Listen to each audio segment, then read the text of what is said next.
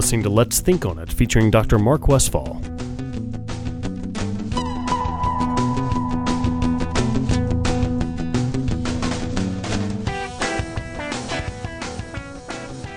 Professor Eric Fournier is our guest tonight, and he's a professor of geography at, at Samford University, which is a, um, a small private school here in uh, Ah, they're Homewood, top. Alabama. They're top one, two, They are three in the top- state. yes, if I they are. understand it right. They're they're a very well Love for my kid to go there and maybe play baseball. But that'd be Sweet. awesome.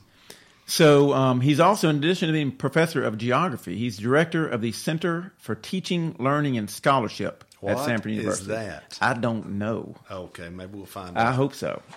But the thing that um, really got him uh, notoriety in my book for being a first guest is he is the Alabama Professor of the Year. Professor of the year. Professor of the Year by the Carnegie Foundation for the Advancement of Teaching. Now, this that is, sounds pretty big. That sounds pretty big. From what I understand, all colleges, all professors in the state of Alabama were up for this. He won it. wow. I think we need to know something a little more need about to his teaching style. I'm thinking so. So we are really glad you're here. I know you won this award. I really don't know much about the award, even though I know you personally. Mm-hmm. I truly don't know the details of, of this award. And uh, can you just start with telling us what is this? What is this award you got for the Professor of the Year? Yeah. Um, well, it's sponsored by the Carnegie Foundation for the Advancement of Teaching, and it focuses on undergraduate teaching. And uh, every school is eligible to nominate uh, somebody to be a candidate for this award. So I was Samford's nominee, and even being nominated, I thought was pretty cool. You know, there's 300 faculty so. at my university, and I was singled out for that. So I was really glad uh, just for that. And then. Well, so hold on. I, politics involved in that, Eric, or is this was this legit? I think it was legit. I've been there. I've been there a long time. I paid my dues. Okay, cool. Uh, yeah, and so so I did the nomination thing probably in the spring and kind of forgot about it, and then it was maybe uh, October uh, that I got um, a letter that said I'd won the award. And I said, Really? Alabama's winner, yeah. And so I went up to uh, Washington. There was a, a big award ceremony where all the other state winners were there uh, up in Washington D.C. the National Press Club, and I made a big deal about that. I'm just curious. What what were like the top three things that qualified you to be teacher of the year? Yeah, you know, it's it's more than just being a, a, a decent teacher because there's lots of good teachers at at, uh, at my school and lots of others. They look for things like what else have you done to to promote quality teaching and other people. Uh, you know, so things that you've written related to teaching.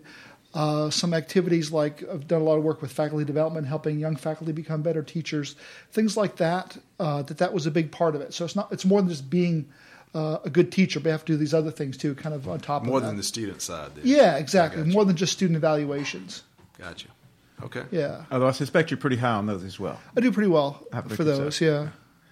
Um, well, tell us I, what I'd like to know uh, for starters. I want to go back in time a little bit. Okay.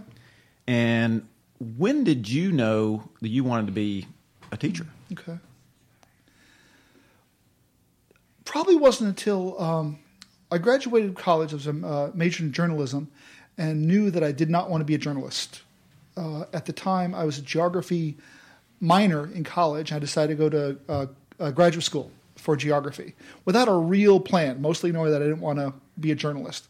So I went to the uh, University of Georgia uh, for a master's degree in geography.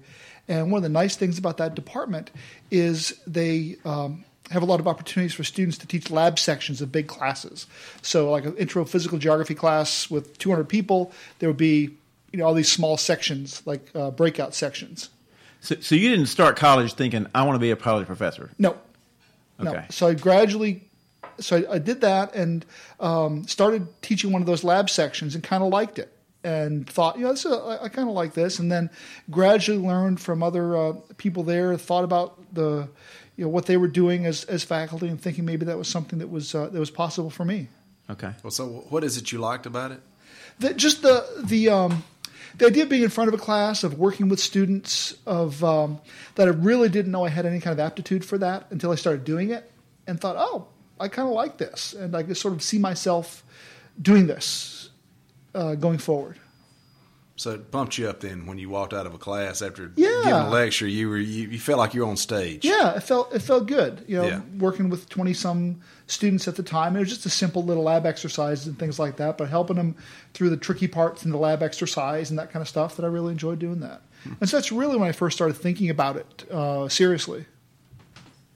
So I had a, um, one of the questions from um, some of the listeners I kind of polled before we sat down uh, was when I told them who we were interviewing, not who, but what Yeah. your um, award was. They said, "Well," and I told them you were a professor of geography.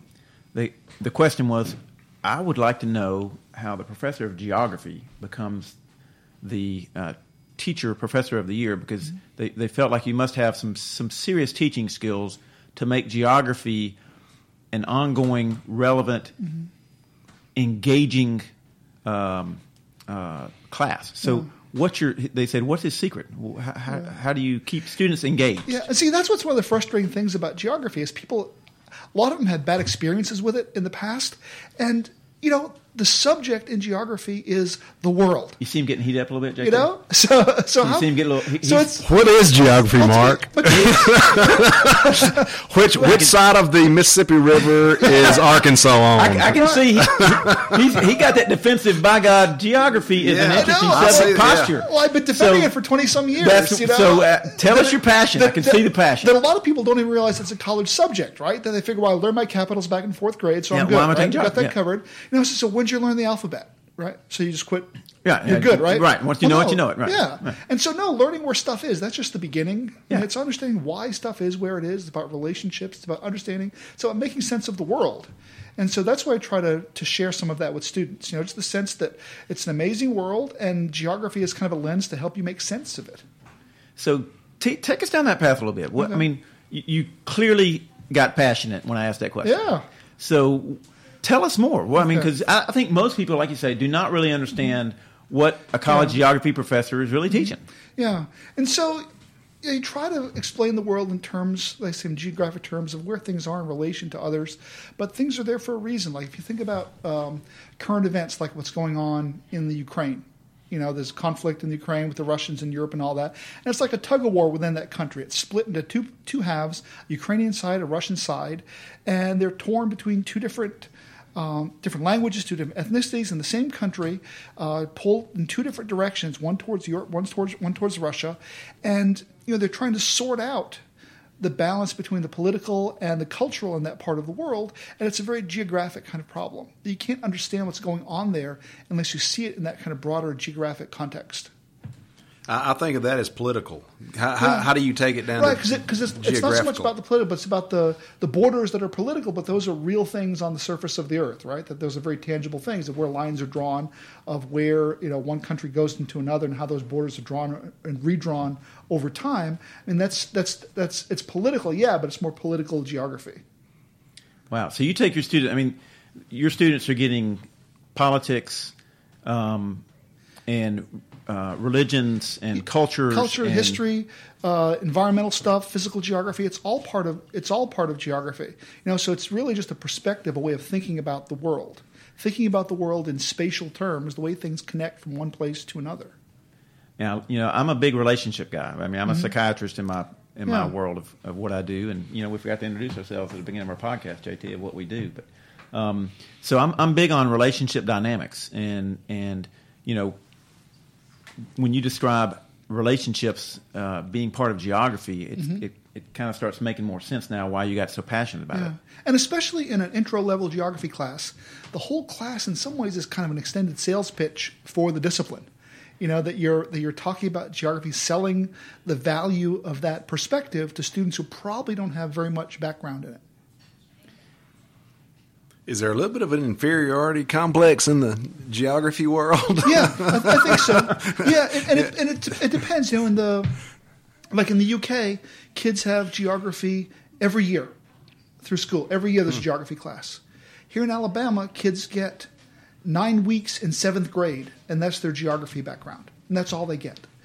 And so, um, you know, over the years, it's been squeezed out of the U.S. curriculum, and so most of the kids I get have very poor backgrounds in it. But I think they want to learn more. You know, they feel almost embarrassed they don't know more about the world, and so they see this as kind of a way to catch up.